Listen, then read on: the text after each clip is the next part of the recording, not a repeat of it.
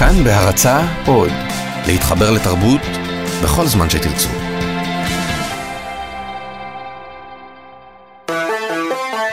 פסטיבל כאן.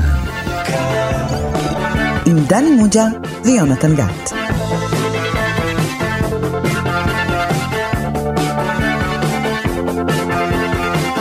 שלום לכם, אתם בפסטיבל כאן, תוכנית הקולנוע הרדיופונית של תאגיד השידור הציבורי. אני יונתן גת, ומולי, עדיין, אה, ראש המחלקה לקולנוע בבית ברל, דני מוג'ה. שלום לך. שלום יונתן גת, מה ו- שלומך? אני בסדר, ונראה לי שהיום אתה הולך לטרוף לנו את השידור. אתה רומז משהו שקשור בסרט שנדבר עליו? כן, זה היה מעברון זול, כי הרי, אתה יודע, בתוכניתנו אנחנו תמיד מדברים על סרט אחד, כזה שהשאיר חותם, כזה ש... הפעם סרט שהשאיר חותם ושינה את פני תולדות הקולנוע האמריקאי לפחות. אתה צודק. כן, ממש יש לנו הרבה מה לומר על הסרט הזה. והסרט הוא זה. Well, this is not a boat accident. It wasn't any propeller. And it wasn't Jack the Ripper. It was a shark.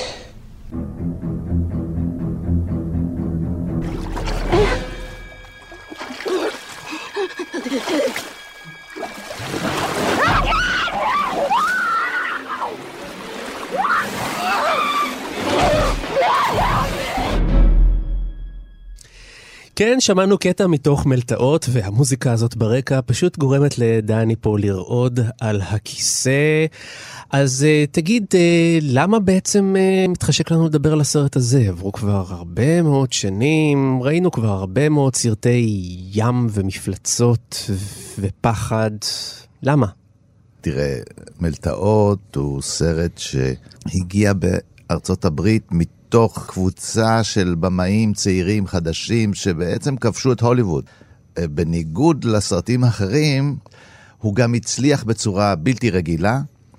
ובעצם... אה, מה זה הצליח? עלה 7 מיליון דולר והכניס 470 מיליון דולר. זאת אומרת, היה הסרט הרווחי ביותר עד אז. נכון.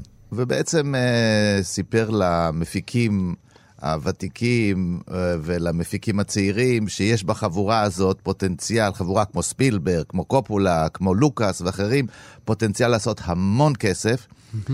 ובעצם הסרט הזה שינה את השיטה שבה הם מימנו סרטים ותכננו סרטים. פתאום הרבה מאוד הם- עובד על הפצה. פתאום המציאו את הבלוקבאסטר של הקיץ. הביטוי הזה לא היה קיים קודם, צריך להגיד. אה, כן, אבל גם, אה, לא רק בקיץ, גם סרטים של אמצע השנה, שבהם התכנון של אה, ההפצה, ההפצה שיוצאת בבת אחת בכל ארצות הברית, החשיבות הרבה של הוויקנד הראשון והוויקנד השני, וההכנה לסרט המשך ולסרט שלישי ורביעי, ואחר כך הסרטים שגם ייצרו את כל המרצ'נדייז, את כל החפצים והסחורה והאוף ביט של כל הסרטים האלה שהם אה, ספרות וספרות מצוירת ותלבושות וחפצים ומשחקים, בהמשך גם משחקי מחשב, כל התעשייה שסביב, הסרט, שסביב כל סרט, והסרט הזה הוא בעצם הסנונית של התופעה הזאת. רגע, אבל דני, אוקיי, אז אתה משקשק פה מפחד, רואים את האור ברווז שלך מעד לפה, אבל אתה יודע לספר תקציר של הסרט? במקרה הזה זה לא סרט כל כך מסובך מבחינת העלילה שלו. אבל תספר את זה בלי לפחד. אני אנסה לא לפחד.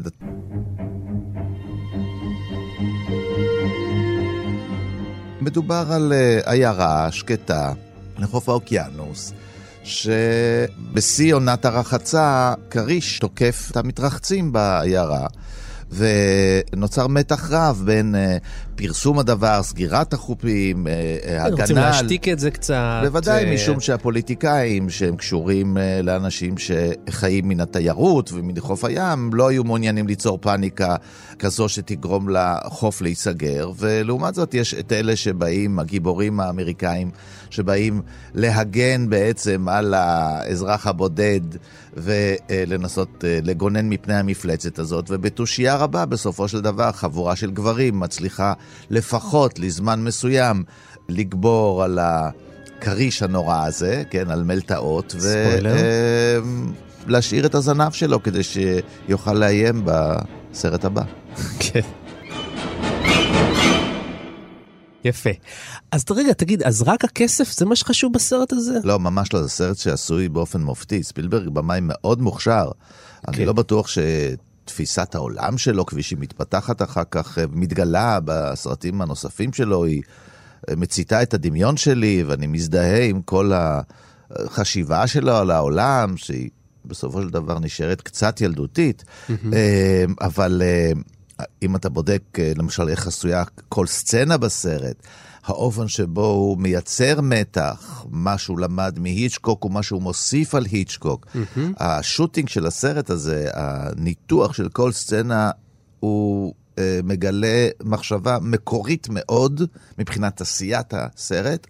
זוויות הראייה, ההסתרה, זה מופת של אה, עשייה קולנועית. אה, מבחינה זאת, זאת אה, יצירה מאוד גדולה. כשאתה מדבר על הסתרה, אתה מתכוון שאנחנו לא רואים את הכריש? לזה אתה מתכוון? אה, לא, אנחנו לא רואים כל מיני דברים. אנחנו רואים גם המון... הסרט מבוסס כולו על התבוננות, מישהו מסתכל מחוף הים, על המים, לפתע מישהו עובר, הוא מסתיר, פתאום צעקה, מתבוננים באיש שמסתכל ושצעק, אתה יכול לזהות.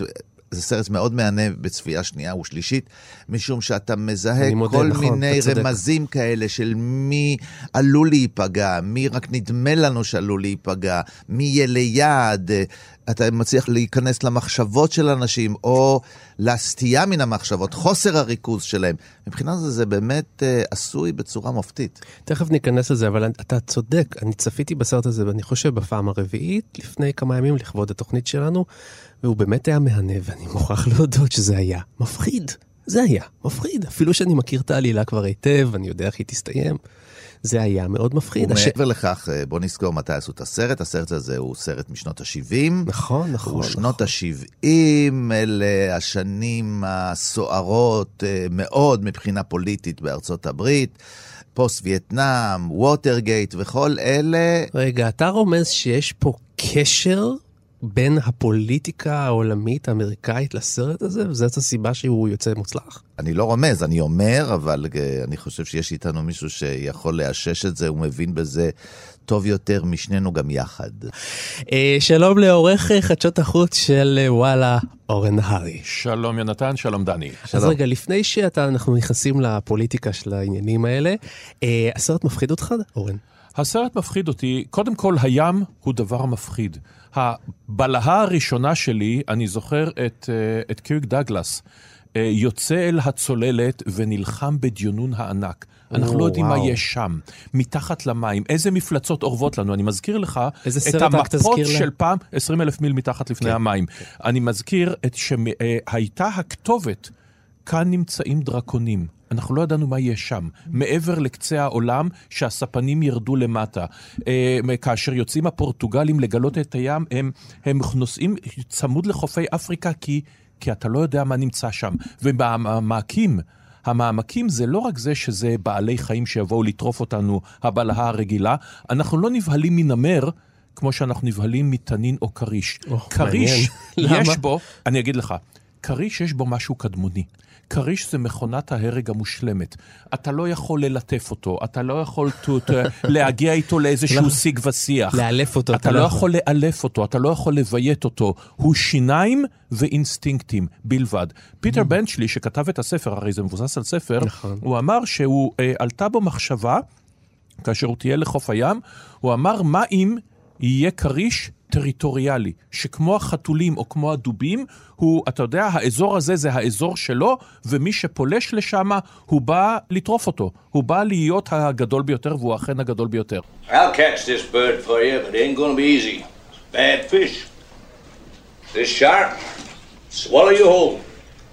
And we gotta do it quick.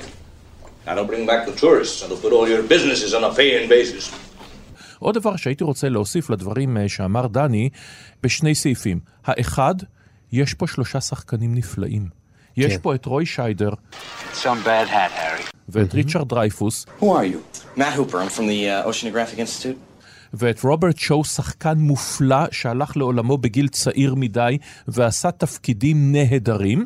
I value my neck a lot more than 3,000 bucks, Chief. I'll find him for three, but I'll catch him and kill him for ten. ודבר שני, אנחנו מדברים על התקופה שאולי הסמל הגדול שלה, אני מקווה שנדבר עליו בהזדמנות אחרת, זה מלחמת הכוכבים של ג'ורג' לוקאס, שמתחיל mm-hmm. באמת את ה merchandising והכל, אבל חבורה של צעירים. וודי אלן, סקורסזי, אה, ספילברג ולוקאס, אה, קופולה. של- קופולה הגדול, הם באים באמצע שנות ה-70, הם בעצם נותנים, אתה יודע, את, את השוק החשמלי להוליווד שכבר הייתה גוויה. כן. היא כבר גססה ומתה, ופתאום מתחיל הגל של הקולנוע החדש, מלטעות מצד אחד, נהג מונית מצד שני. דברים אחרים לגמרי.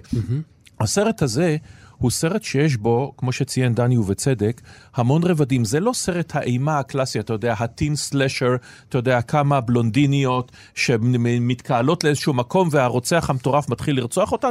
סרטים יעילים, הכל בסדר אף על פי גמור. שהסרט מתחיל בבלונדינית אה, שנטבחת כמובן, במים.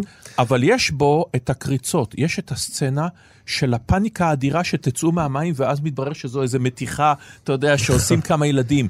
המיתוסים האלה, נכון, אנחנו יכולים לדבר, אתה יודע, אמרנו פוליטיקה, העיירה השלווה. הסמל הכל אמריקני, העיירה עם השריף, האבא הגדול, השומר על כולם, והילדים המאוד בלונדינים. תשים לב, אתה לא רואה פה את אמריקה כולה. נכון. אתה רואה אמריקה בהתאם לתקופת הזמן. בלונדינית. אתה רואה את אמריקה הבלונדינית והלבנה, אה, את הלוחם הוותיק, את, ה, את החוקר הימי. כי רק הלבנים יכולים לצאת לחופש, האפרו-אמריקאים צריכים לעבוד, ככה על פי הסרט של שנות ה-70. זה ה- ההסתכלות, היא תשמע, זה ההסתכלות של, של ראי התקופה. היום הולכים לכיוונים האחרים, אתה יודע, היום בכל סרט מלחמה, גם אם הייתה יחידה לבנה לחלוטין, ראה ערך דנקרק, אם אתה לא תשים שם אדם אה, שחור ואולי אחר, אתה יודע, תהיה- תקום צעקה. גם בתוך העלילה, כמו שניסיתי לומר קודם, נוכח המתח הפוליטי, נוכח המתח תסביר. והפער בין אה, האזרחים והשלטון, היא האמונה בשלטון. השלטון הוא אה, נכון. רקוב, הוא לא ישר. זה לא שזה לא היה קיים בקולנוע האמריקאי תאב קודם. בצע, כן. שלטון תאב בצע. ובעיקר יש פה את ההסתרה, ההסתרה, הסתרה, את כן. פרשת ווטרגייט קראה בעצם, אנחנו לא יכולים להאמין אה, לשלטון, יש פה הס- הסתרה, מסתירים מאיתנו בשביל לגונן על עצמם, מנצלים את המערכת הפוליטית כביכול בשביל אה, הציבור, אבל בעצם זה נועד אך ורק לטובת, במקרה של ווטרגייט, המפלגה והנשיא, או לטובה אישית. זה לא מדובר רק על שחיתות של בצע, זה לא, כי זה כבר היה קיים קודם, גם uh, uh, פרסטון סטרג'ס כבר הראה לנו בשנות, אפילו בשנות ה-50, השחיתות הייתה בקולנוע האמריקאי. אבל פה זה העניין הזה של הפער אה, ואי היכולת, וצריך איזה מישהו שיבוא וינקה איכשהו את האורוות כדי להחזיר את האמונה הזאת שבין אה, האנשים הפשוטים, בוא נאמר, ומי שמנהל את חייהם. ופה יש נקודה מאוד חשובה שהעלה אותה דני, שבסופו של דבר, הסדר הקיים מנצח. בסופו של דבר, סמל הסמכות, השריף, חוזר לגונן על העיירה, אם תרצה, אתה יודע, היי נון, או משהו כזה. זאת אומרת, הוא תיקן את הבעיה. אמנם נטרפו כמה אנשים בקטנה, אבל הבעיה תוקנה, העיירה חזרה להיות המקום השלו והשקט שהייתה פעם. אה, קצת דומה עשו על זה, אתה יודע, זה כמעט ברמת הפרודיה, סרט כמו פיראנה לימים, שזה היה בדיוק אותו דבר, מגיעים דגי פיראנה לאיזה פארק ומסתירים את זה למען בצע הכסף. אנחנו בתקופה של עידן הפרנויה, בסרטים מעולים כמו שלושת ימי הקונדור, כמו השיחה, זה ראשית שנות ה-70, זה אחרי הרציחות הגדולות, אנחנו זוכרים את האחים קנדי ואת מרטין לותר קינג, אבל זה גם מלקולם אקס וזה רבים אחרים. אנחנו מדברים על ווטרגייט, אנחנו מדברים על התבוסה בווייטנאם, מה קרה לנו?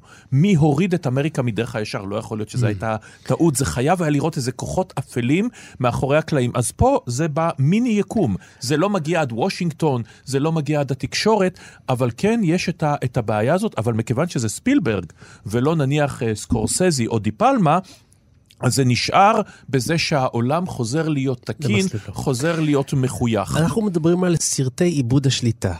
רק שספילברג בסופו של דבר חייב להחזיר את השליטה. כן, הוא יעשה את זה בצורה הזאת. הוא לא יכול לעשות את, אם אנחנו בסרטי אימה, את אייליאן. הוא יעשה את איטי או את מפגשים מהסוג השלישי. וגם כאן במלטעות, שזה סרט אה, בעצם הראשון הגדול שלו, בסרט הזה בסופו של דבר זה חייב להיות עם סוג של happy end, עם סוג של פתרון, לא להשאיר את זה פתוח. You gotta make up your minds. You wanna stay alive and ante up? You wanna play it cheap? Be on welfare the whole winter. $10,000 for me by myself. For that you get the head, the tail, the whole damn thing. אתה יודע, ספילברג, הוא ניסה ללכת בדרך של האחרים, כאילו בעצם counter cinema. כי שוגרלנד אקספרס, שהוא עיבוד של uh, Two on the Road, של סרטי הגנגסטרים במרחב, או אנשים שנקלעו לפשע וצריכים uh, לברוח על פני ארצות הברית, על חייהם, ושם יש איזה אלמנט חתרני ש... כמו אחרים, הם החדירו לתוך הוליווד, כי זה רוח התקופה. אתה יודע, ה-60's uh, עדיין מפעפעים, ואחרי הסרט ההוא, שהוא היה דומה במובן מסוים לסרטים האלו, הוא עשה לפתע את הסרט הזה, שיותר התאים למקום שבו הוא גדל. ספילברג לא הגיע מניו יורק, הוא לא כמו סקורסז, הוא לא הגיע בן של מהגרים, משפחות מהגרים שהגיע לתוך, הוא אפילו לא הגיע מה... למרות שהוא פסע בטלוויזיה, הוא לא הגיע מהטלוויזיה כמו... אה, וודי אלן, אה, וודי. אלן, רוברט אלטמן, אה, ארתור פן, אה, אנשים שהתאמנו במקומות אחרים ולמדו שפה אחרת. הוא, הוא, אתה יודע, למד שפה אצל, אה, הוא למד קולנוע אצל אה, ג'ון פורד הגדול, וג'ון פורד לימד אותו מהי אסתטיקה קולנועית, ולא מהו נרטיב קולנועי. בכל מקרה, הוא, הוא בא מהעיירה הזאת. הוא, מגיע, הוא מכיר את העולם הזה, העולם הזה הוא העולם שלו, והסרט הזה הוא באמת מתאים הרבה יותר לספילברג. ודיברת על האימה הזאת שתוקפת, אז אה, בניגוד למשל למערבונים, והזכרת, אורן, הזכרת מערבונים, במערבון הרבה פעמים בסוף הסרט, אחרי שהעיירה, הסדר הושב, על- הגיבור צריך לעבור לעיירה הבאה. כדי, כי זה הפרונטיר, הוא צריך להיות תמיד בפרונטיר, בחזית. הוא צריך להיות במקום הבא, שעדיין לא, לא השלטנו את הסדר. פה האימה מגיעה אל המקום, ואנחנו נשארים במקום, ואחר כך היא תחזור בעוד גל ובעוד גל, כי זה הרעיון של סרטי המשך, נכון? משאירים את הזנב. זאת אומרת, זה לא שהגיבורים, אוקיי, סיימו את עבודתם, המקום הזה כבר לנצח יהיה שקט, ונעבור ל- למקום הבא, כי האימה חוזרת אל אמריקה. מבחינה זאת זה קצת כמו, הזכרת גם את נהג מונית. איך האימה חזרה לאמריקה? האימה שבה לאמריקה דרך הגיבורים שחזרו מווייטנאם למשל, והם חזרו, או גברים שאיבדו את זה, איבדו, כן, they flipped out, הם, הם פשוט אה, לא שולטים יותר, בין אם הם אה, נהיים אלימים מאוד, הם לא יודעים מי האויב שלהם, הם ממשיכים לחיות את חיי הג'ונגל, ובין אם זה גיבורים כמו אודי אלן שהובסו לגמרי, והם צריכים להסתדר נעבך באמריקה הזאת שהם השאירו מאחור וחזרו. לקרוא לוודי אלן גיבור, זה אני צריך לחשוב על זה. לא, לא, אבל כמו שמאיר- אנטי-גיבור, כמו מאיר- אנטי-גיבורים. כמו שמאיר שניצר אמר לנו בזמנו, שמשון דנעבך דיקר. כן, זה כן. לוי אשכול, הציטוט המפורסם של לוי אשכול. עכשיו, קל לזלזל בספילברג, ואתה יודע, הילד שלו התבגר, והנה לעיתים הוא ניסה לשחק במגרש של הגדולים, והוא לא הצליח להביא את העומק הרגשי לסרטים שהוא ניסה להכניס אותם. כבימאי, טכנאי, ואני לא מזלזל במילה טכנאי, אתה יודע, אומרים אותה לעיתים וזה. כן. צריך לדעת. צריך לדעת, והוא יודע את זה מעולה. מבני הדור שלו, הוא אחד הטובים ביותר בשימוש מושכל במצלמה ובשחקנים וב, ובכל הטכנולוגיות של, ה, של העבודת הקולנוע הזו. ו, ואנחנו, ואם לחזור למלטעות, אתה רואה את זה שמה. Hey, Mikey really loves his present. Where is he? Sitting in it. Good. All right, Michael, out of the boat! Daddy's sitting in the boat. Get out of that boat! Hi, Dad. Just a little longer, please. Martin, it's his birthday tomorrow. I don't want him on the ocean. He's not on the ocean. He is in a boat. He's not going to go in the water. I don't think he'll ever go in the water again after what happened yesterday. Now don't say that. אז היות ויש לנו פה מורה לקולנוע, תסביר לנו מה ספילברג עושה מבחינת צילום, עריכה, תכף נדבר גם על המוזיקה, אבל צילום ועריכה בבנייה הזאת של האימה הזאת. ת, ת, תנסה להסביר לי את זה טכנית. יש סצנות שבהן יש המתנה, ציפייה, התבוננות, הסתכלות. עכשיו, זה בנוי על uh, תמונות של uh, פנים או חצי גוף של uh, המתבונן, שמחפש לראות בתוך התמונה השלווה, הוא מחפש את הסכנה. הוא מחפש את הרמז מאיפה זה יגיע. עכשיו, הרמזים, ברגע שאתה נהיה פרנואיד, אפרופו סרטי פרנואיד, אתה יכול לראות אותם בכל דבר. בילד שרב עם אימא שלו, בצעקה של אה, בחורה שהחבר שלה משתעשע איתה, הוא משחק משחקי הטבעה כאלה שאנחנו כולנו מכירים משפת הים. מישהי שקוראת לבעלה או למישהו אחר. גל אה, מסוים כזה שנראה לו בזווית. שעובר. עכשיו, והניסיון לגלות האם הדבר הזה הוא דבר אה, ממשי, אני צריך להתעורר, אני צריך לגשת, אני צריך לבדוק איפה הסכנה נמצאת. לא די בכך, כמו שהתחלתי לספר קודם, אחר כך המבט, ה-point of view של המציל, או של המחפש, של השומר, של השריף, של המדען, מוסתר. זאת אומרת, הוא מתבונן לאיזשהו כיוון, ואנחנו רואים את מה שהוא כביכול רואה, ואז לפתע פתאום מתרומם מישהו.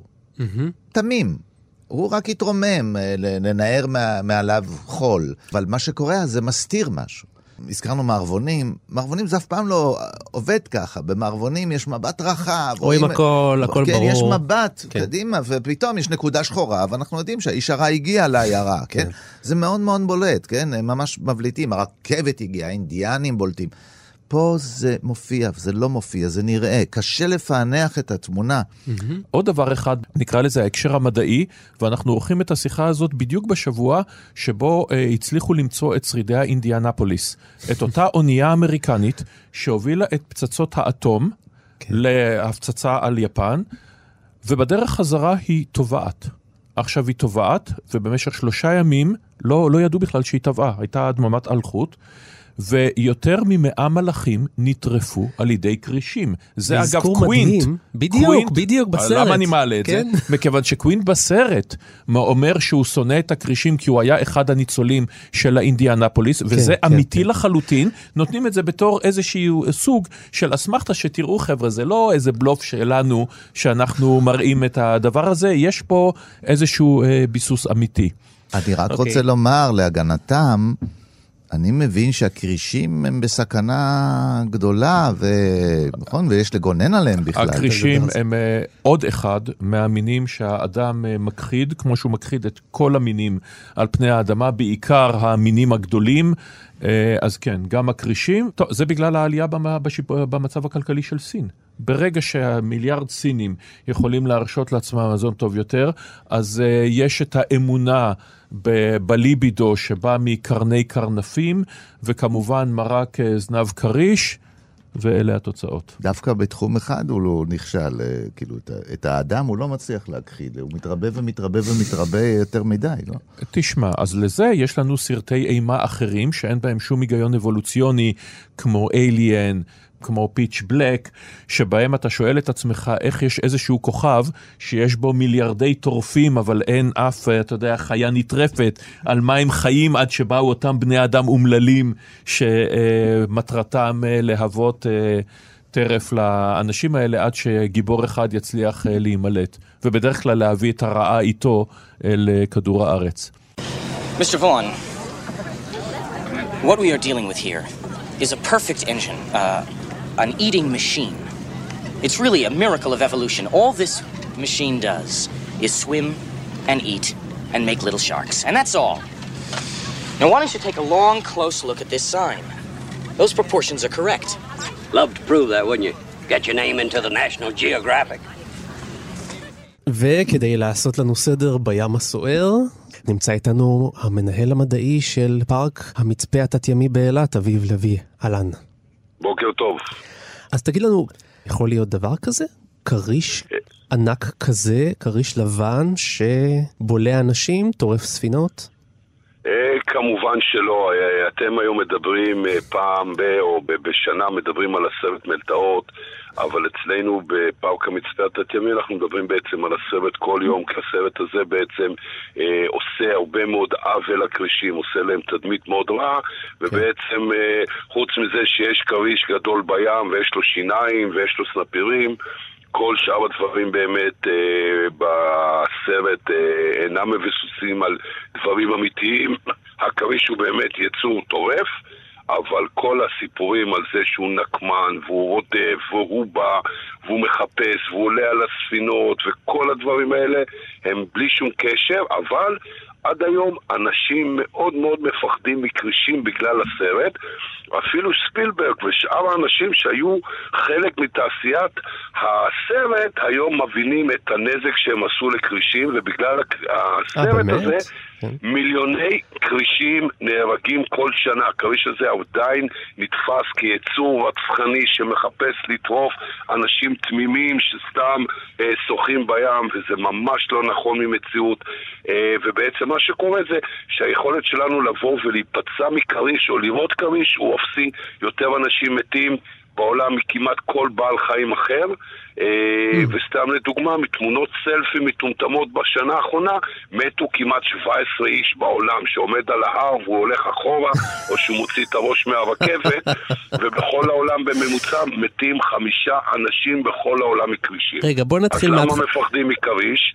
כן. אבל אביב, כתבו את הספר הזה על פי סיפור אמיתי שקרה באי אה, ג'רזי ב-1916, שהייתה שם תקיפת כרישים. ככה אז עוד. פעם, יכול להיות שהיה תקיפת כעת כרישים, אבל לקחת את זה לנקודה כזאת ושהכריש לוקח, אנחנו רואים עוד פעם, מה שקרה ב-1916 בג'רזי, תחשוב כמה אנשים מתו מכל הדברים האחרים, ועדיין בממוצע כל שנה מתים חמישה אנשים, תראה כמה אנשים מתים מכל דבר אחר, ועדיין הסרט מלטעות, ומלטעות 2 ו-3 ו-4, והיום יש כבר את הסדרה החדשה של המלטעות, עדיין מפחדים, זה כיף לנו לפחד מזה, אבל זה לא נכון. הכרישים הם בעלי חיים מאוד ייחודיים, תמיד היה כרישים בים, יש כיום כרישים בים, וחשוב שימשיכו, כי יש להם בעצם את תפקיד הסניטר הטבעי. ברגע שבעל חיים חולה או פצוע, הכריש מנקה את הים, הוא לא נותן לאותם דגים פצועים וחולים. אה, להתרבות, ובעצם על ידי זה הוא שומר שבעצם בעלי חיים היו בריאים. מדי פעם יש טעות בזיהוי. הכריש נכון מריח דם, זה נכון, אבל לקחת אותו לרמה שהוא בא והוא רודף והוא מחפש, זה ממש לא נכון. אה, הילדים שלי, כולם לפני גיל עשר כבר צוללים בבריכת הכרישים עם הכרישים. עם הכרישים? אביב, עם הכרישים. עם הכרישים? אני למשל היום נסעתי לעבודה כדי לצלול בתוך בריכת הכרישים, והדבר הכי מסוכן שעשיתי היום זה לעלות על האוטו ולהגיע לבריכת כרישים. ברגע שנכנסתי לבריכה שורצת כרישים, זה החלק הפחות מסוכן שלי מבחינת סטטיסטיקה. אתה הכרישים- יכול, אתה יכול להיכנס לבריכת כרישים ומה, לשחות עם כריש? ללטף כריש? בהחלט שוחים. אתה יכול יש, אה, ללטף כריש? קודם כל, אני לא ממליץ בכלל, כי אנחנו אוהבים ומחנכים אנשים ליהנות עם העין ולא עם היד. אז זהו, בהחלט אוקיי. אפשר, צריך להבין שיש כמעט 300 מינים שונים של כרישים, ואולי אולי חמישה או שישה נחשבים באמת מסוכנים לאדם, ועוד פעם, בנסיבות מאוד מסוימות, במצבים, ולרוב זה מה שנקרא טעות בזיהוי. הכריש, אה, בעזרת מערכת החושים המאוד מיוחדת שלו, אה, הוא מזהה טרף, ומדי פעם אנחנו מתנהגים כמו טרף, ואז יש מה שנקרא ביס אחד, הכריש רואה אה, שזה לא מה שהוא ציפה לראות, הוא ציפה לראות דלפין פצוע, או צב, או איזה טונה גדולה שאנחנו אותנו? מתנהגים, ואז כן, אחת הבעיות זאת אומרת זה... ביס קטן וזהו, גמרנו. הרבה פעמים, לצערי, מאיבוד גפה, רוב האנשים שמתים לא מתים באופן אה, ישיר מפציעת הכריש, בדרך כלל מתים מאיבוד דם, כי בדרך כלל אתה גם נמצא במקומות שהם קצת מרוחקים וקשה לתת עזרה ראשונה, ושמישהו בים צועק, וואו, קיבלתי ביס, אה, אין הרבה אנשים שישר ירוצו פנימה, אלא הם עומדים יותר על החוב ואומרים, בוא, בוא אלה לפה. ועד שבעצם מגישים עזרה ראשונה, או חלק גדול מפציעות הכרישים הפטאליות הם בגלל אה, עיבוד של דם, ולא הכריש טרף בצורה מלאה.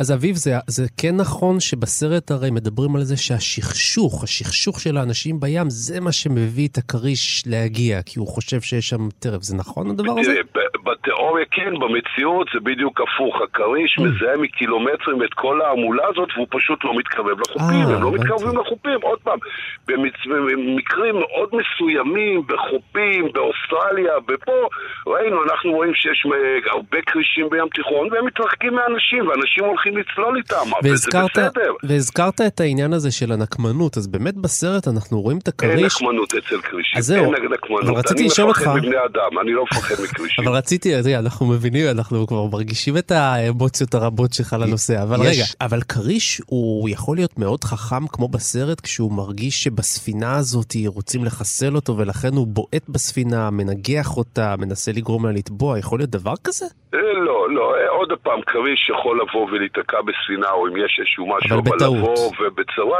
זה, זה ממש לא נכון. כריש יש לו מוח גדול, אבל עיקר המוח שלו הוא לזהות ריחות, וכריש יכול לזהות את ההבדל בין דם של תמנון לדם של אדם, לדם של צב, לדם של טונה, ועל ידי זה הוא יכול אז להיות. דם של אדם לא עושה לו את זה. לא, ממש, אנחנו לא חלק מה, מהתפריט שלו, והוא לא מחפש אותנו, אנחנו סביר להניח גם לא טימיים, אבל עוד פעם, ישנם מקרים מסוימים, צריך לזכור שהאדם בעצם משני סיבות מאוד עיקריות. אחד, אנחנו לאט לאט הורגים יותר דגים שיש לו בים, אז יש פחות מזון. ודבר שני, באופן טבעי, אנחנו מתפשטים ליותר ויותר אזורים שפעם אנחנו פחות נמצאים, אז יש יותר חיכוך עם הכרישים, ועל ידי זה אנחנו רואים כביכול עלייה, אבל אין עלייה, אנחנו פשוט מפחדים. היום אם בן אדם אה, יראה כריש בזמן תחרות אה, גלישה, כמו שקרה לפני שנה באוסטרליה, כריש בכלל לא טרף או לא תקף את אותו גולש, זה הגיע לכל החדשות, ומאז עד היום כמעט ולא היו תקרפות, ובזמן של הכמה חודשים האלה כבר מתו בטח עוד איזה חצי מיליון כרישים על ידי האדם, אבל... הכריש הוא הקורבן, לא האדם. אנחנו אוהבים לצעוק איזה פחד, איזה פחד. אנחנו הורגים קרוב ל-100 מיליון כרישים בשנה, ואנחנו צועקים אנחנו הקורבנות. יש, אנחנו מאה מיליון? הקורבנות. 100 מיליון כרישים בשנה זה המספר. כשאני למדתי ביולוגיה ימית לפני 20 שנה, לימדו אותי שבעצם האדם הורג 250 מיליון כרישים בשנה. כמה המספר. נותרו ברחבי זה העולם? העניין שכבר אין להרוג 250 מיליון, היום הורגים מאמינים 75, 100 מיליון כרישים בשנה איך- מתים איזה כמות כמה- כרישים בכלל נותרו ברחבי העולם אם ככה? יש עוד הרבה, יש עוד הרבה כרישים, כמו שאמרתי, יש 300 מינים של כרישים, יש כרישים שאין להם בכלל שיניים, יש להם כמו שן טוחנת שהם בכלל אוכלים צדפות וסרטנים, ויש כרישים מגיעים עד 80 סנטימטר, שפיזית, חוץ מאשר לתת לך שריטה בבוהן, הוא לא יכול לעשות כלום, אבל גם אם רוב האנשים יראו את אותו כריש בים, הוא יברח אימא'לה אימא'לה כריש, והוא לא יגיד, רגע, הדבר הזה, המקסימום שיכול לעשות זה לתת לי ביס בציפורן מבחינת גודל הפה. מה הגודל של הכריש הכי גדול בעולם? הכריש הכי גדול בעולם הוא בעצם כריש לוויתן, שזה עוד אחד מאותם כרישים שהוא בעצם, אנחנו קוראים לו הרבה פעמים הענק העדין, זה כריש שיכול להגיע ל-12 ו-13 ואומרים אפילו יותר, אבל זה כריש שאוכל פלנקטון, הוא אוכל סרטנים עד גודל של 2-3 סנטימטר ואוהבים לצלול איתו, ובעצם הוא, אה, אין לו שיניים והוא בעצם מסנן את האוכל בעזרת הזימים, אז זה הכריש. הכריש המסוכן, אותו כריש לבן או המלץ, המלץ זה לבן, המלץ. נכון? כן. כן, הוא יכול להגיע לחמש מטר לזה, טרליה הוא יכול מטר. להיות באמת מסוכן. אבל תגיד, המלץ כזה לא ראינו בישראל מעולם, נכון? אין, הוא לא נמצא כזה. באזור התפוסה, בטח שלא אתה, בירדן. יש לך, יש לך סטטיסטיקה של כמה כרישים נטבחו אחרי הסרט ולפני הסרט? היי, בהחלט. סטטיסטיקה אה, ספציפית אין מולי, אבל אני יכול להגיד. לך במפורש שבעקבות הסרט, לא סתם גם ספילברג, גם שאר האנשים הפכו להיות אקטיביסטים למען הכרישים, כי עם הזמן הם ראו את הנזק שהם עשו לאותם כרישים. כמו שאמרתי, עיקר טבח. הכרישים לא נעשה עקב אה, אמריקנים שיוצאים אה, להרוג אה, עמלצים לבנים, אלא על ידי הסינים וההונג קונגים והסינגפורים ואחרים שאוכלים מרק זנב כריש. זה הטבח הגדול, והאוניות trawling האדירות של היפנים, של, עם המכמורות התעשייתיות והמוטרפות לחלוטין, זה הטבח הגדול של בעלי החיים בים. זה לא רק, אבל גם, אבל עוד פעם בתפיסה, גם הדייג הספורטיבי, וצריך לזכור שלפני כמעט 10-15 שנה כל העולם הפסיק לאכול טונות אה, בגלל שבאותם רשתות של טונות היו נתפסים דולפינים. באותן רשתות, גם אז וגם היום עדיין נתפסים כרישים ולאף אחד לא חושב להפסיק לאכול טונה בגלל שתוך כדי תפיסת הטונה הורגים גם כרישים. זה שהרגו דולפינים כל העולם נעצר.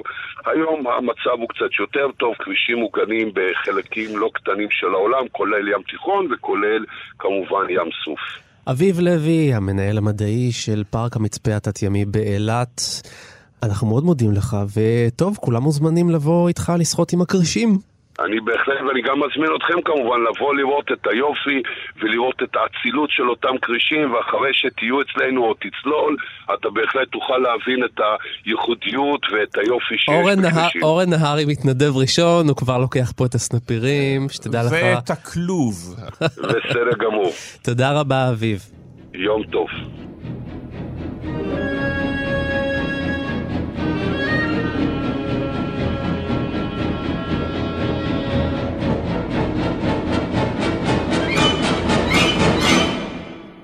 ואי אפשר לדבר על הסרט הזה מבלי להזכיר את פס הקול, המפחיד והמצמרר, שממש כשאנחנו שומעים אותו אנחנו מדמיינים כריש, לא יעזור.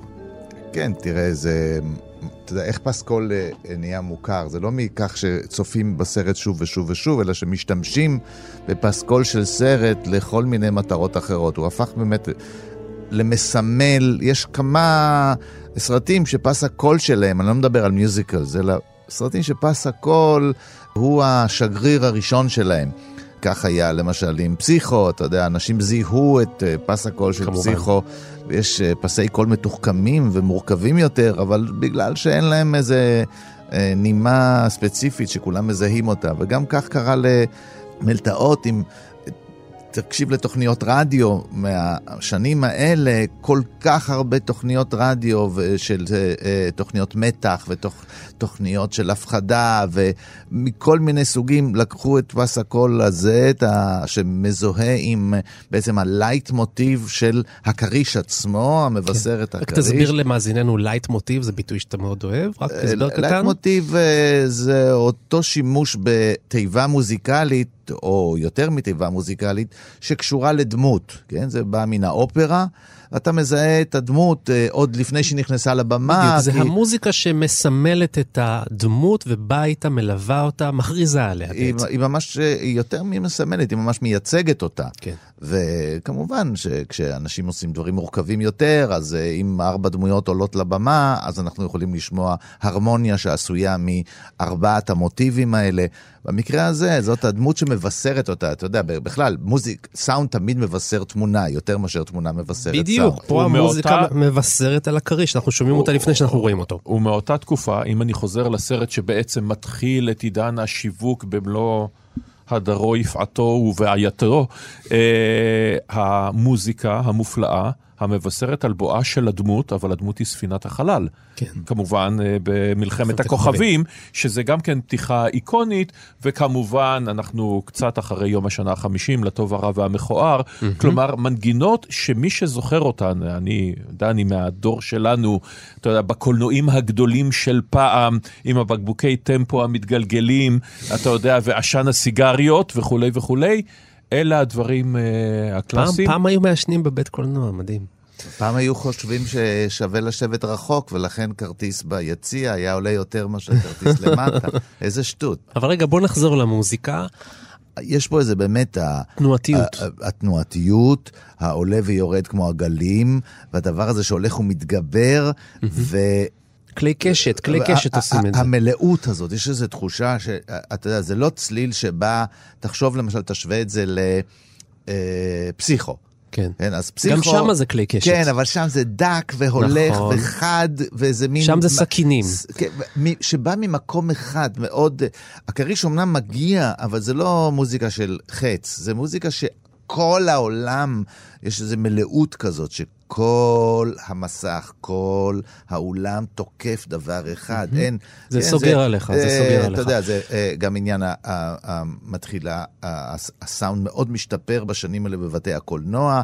מחזירים את הקהל לבתי הקולנוע בהתחלה דרך, אתה יודע, סאונד סטריאופוני, ואחר כך דולבי, ואחר כך הסיראונד, הדברים האלה לוקח להם זמן להיכנס, אבל כאן יש תחושה שהאולם הסטריאו כולו, נכנס כן, חזק. כן, ומרעיד את האולם כולו. האולם כולו, אה, זה מפסיק לבוא רק משם, מהמסך.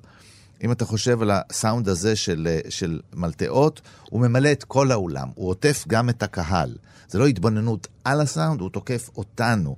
אז אין, אה, אה, אה, סאונד קודם היה פעמים או צורם או מטריד, פה הוא לא מטריד, הוא מאיים ותופס את כולך. מה שמעניין זה שסטיבן ספילברג היה בטוח שזאת בדיחה. כשה composer שלו הביא לו את ה track הזה.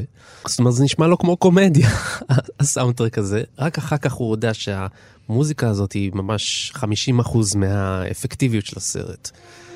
אבל אתה יודע, יש גם קטעים נורא מוזרים מבחינת ה soundtrack של הסרט. יש שם גם קטעים כאלה נורא הפי הפי ג'וי ג'וי כזה של הכל בסדר. כשהכריש במים עם שלושת הארגזים ה... אה, שקשורים אליו.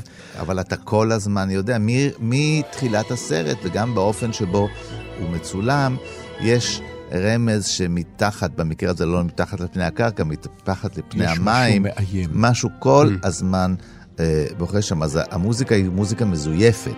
אם יש צליל מרגיע, הוא, הוא, הוא צליל מרגיע מזויף. זה הצלילים שכביכול שולח השלטון, שולח הממסד. מנסה להרגיע אותנו, זה מוזיקה של מעליות שצריכה להסתיר את זה שבעצם הכבל של המעלית לא בדקו אותו ואולי המעלית הזאת תקרוס. זו, זאת המוזיקה הזו, זו מוזיקה מסממת. ו- ומוזיקה בסרטים, בסופו של דבר, המוזיקה הזאת היא משרתת תכלית, והמוזיקה לא, לא נמצאת ב- ב- באיזשהו ואקום.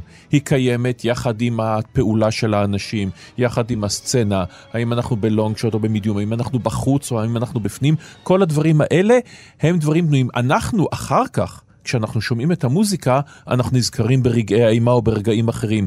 וודי אלן עם כל שירי הסווינג משנות ה-30 וה-40, mm-hmm. שנהיו לסמל, או רפסודיה בכחול, שהוא גרשווין. לוקח בגרשווין בתחילת הסרט מנהטן. שיר שהוא שיר ילדים תמים לחלוטין, יכול להיות קריפי לחלוטין, ומעביר לנו רעד תלוי הקשר. זאת אומרת, כאשר הבמה הופכת לחשוכה במחזה המיתולוגי מלכודת העכברים, ומישהו שורק את הנעימה של שלושה עכברים עיוורים, three blind mice, see how they run, שיר ילדים, שיר ילדים, אבל אתה צריך פה להגיד יודע... למאזיננו, זה ההצגה של אגתה קריסטי. על שהיא ממשיכה לרוץ ותרוץ כנראה. לנצח, המחזה אה, עם הכי הרבה הופעות אה, אי פעם. אז אותו אדם ששורק את זה, ברור לנו לחלוטין משהו נורא הולך לקרות. בובת ילדים. יכולה להיות הדבר הכי מפחיד. אה, בארצות הברית אה, לאנשים יש סיוטים, לא בלי סיבה, אה, תאשימו את סטיבן קינג ב- בליצנים, גם, הליצנים, גם את כן. ג'ון, ג'ון גטי, הרוצח שהתחפש לליצן. זאת אומרת, כל הדברים האלה, הכל הכל תלוי הקשר, וכך גם כמובן במנגינה האיקונית הזאת. Sometimes that sharky looks right into you, right into your eyes. You know the thing about a shark, he's got lifeless eyes, black eyes, like a doll's eyes. When he comes at you, he doesn't seem to be living until he bites you. And those black eyes roll over white, and then. Oh, then you hear that terrible high pitched screaming. The ocean turns red, and in spite of all the pounding and the hollering, they all come in they rip you to pieces.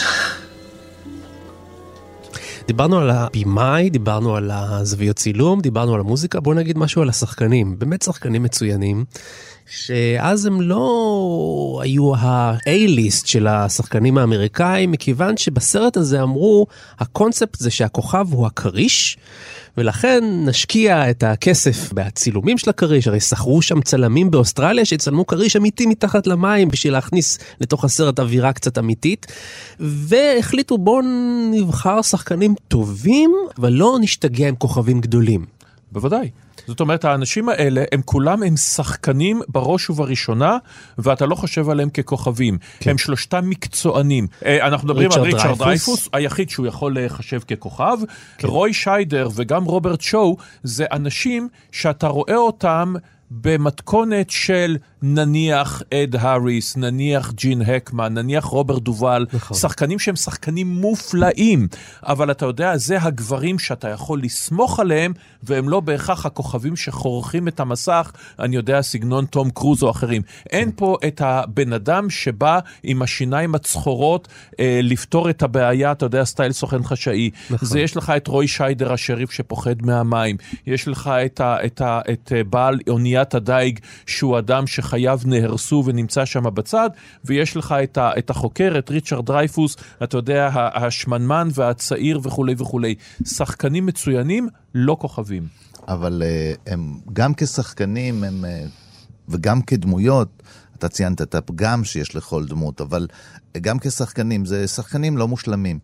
כן. אה, שהם באים אה, עם האישיות הלא שלמה שלהם, עם הפגמים שלהם. זה לא שחקנים שלא החזיקו בשלב זה או אחר אה, בקריירה שלהם סרט על כתפיהם, סרט כן. בפירוש. כן.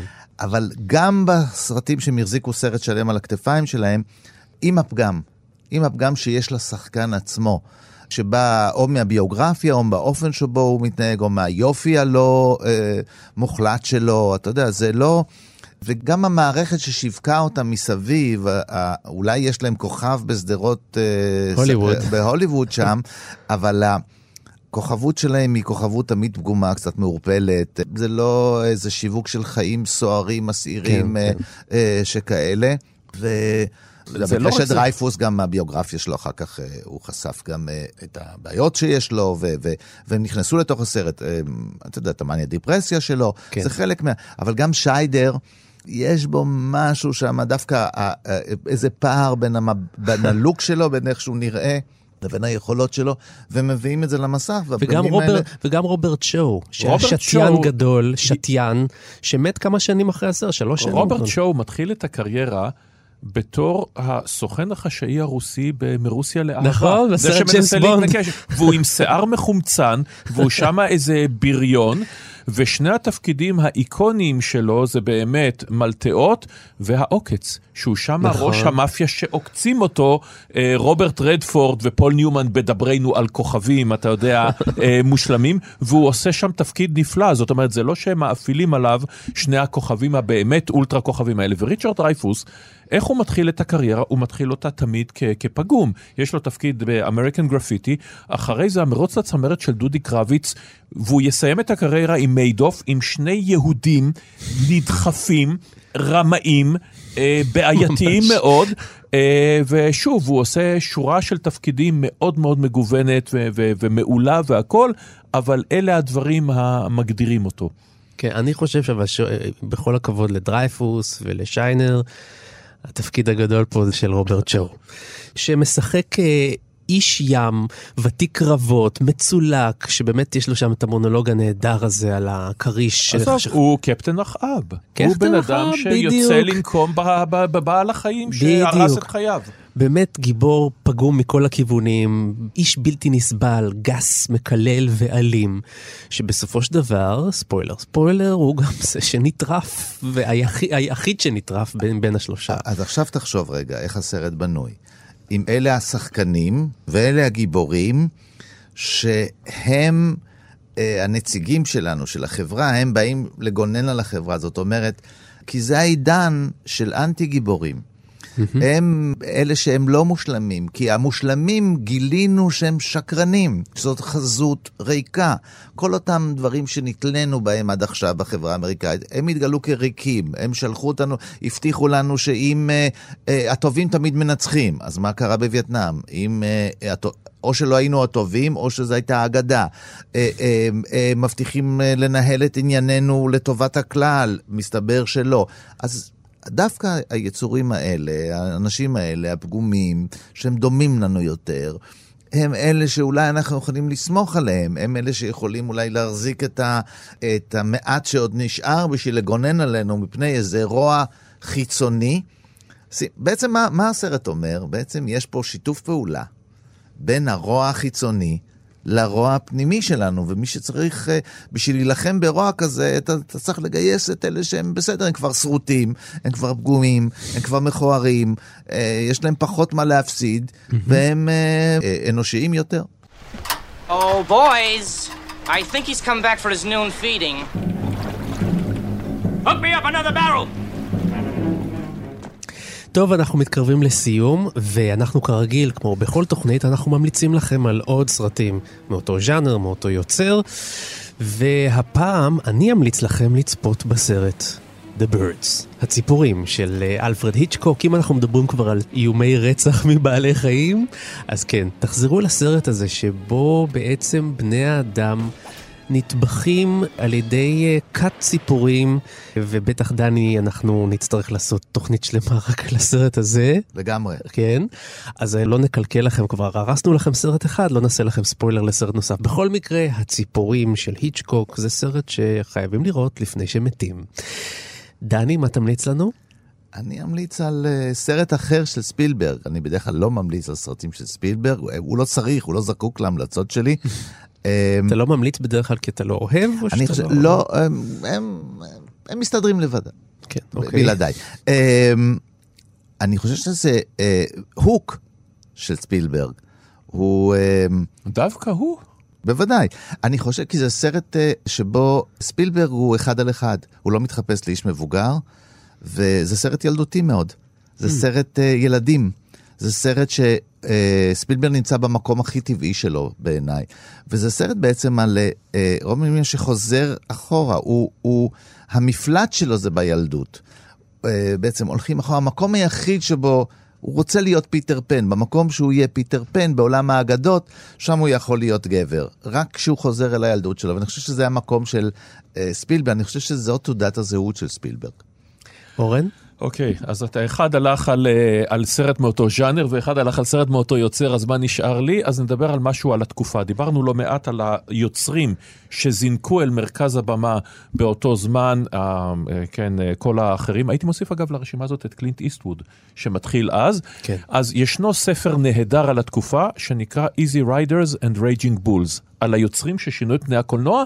אז נלך על שני הסרטים האלה, על Easy Rider, שנקרא בארץ אדם בעקבות גורלו, ו Raging Bull, השור הזועם, שני סרטים שמגלמים את שנות ה-70. 70 שמסתיימים ב- ב-80, כן, נכון. כן, זה, זה הסרט הראשון והסרט האחרון במובן אמת. מסוים של התקופה. פיטר ביסקינד כתב את הספר. הספר שמתאר את היוצרים ואת התקופה ששינתה את הוליווד עד עצם היום הזה. ולעצלנים יכולים פשוט לקחת את הסרט, הסרט גם ישנו. אה, בעקבות הספר. סרט כן, דוקומנטרי בעקבות בעקבות הספר הספר. שמסכם לך את כל התקופה בבת אחת. סיימנו. הלכתם עם שיעורי בית, לא תגידו. יש לכם הרבה מה לעשות אחרי התוכנית הזאת. תודה רבה למפיק שלנו, אייל שינדלר, שהביא אותנו לשידור, לטכנאי טל ברלינסקי. תודה רבה לאורן נהרי שהיה איתנו. תודה רבה. ואתם מוזמנים כמובן להיכנס לעמוד פסטיבל כאן באתר תאגיד השידור הציבורי, שם תיכנסו לאזור הפודקאסטים, תוכלו לשמוע את כל תוכניות אה, פסטיבל כאן. וזהו, דני מוג'ה, אנחנו שלושתנו נלך לים, מה אתם אומרים? נלך, אה, נשאר על החול. אני אש- אשתזף, יש לי מכונת שיזוף בבית, אני אסתכל על תמונות של הרים מושלגים.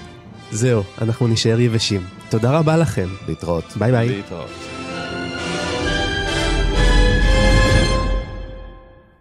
thank you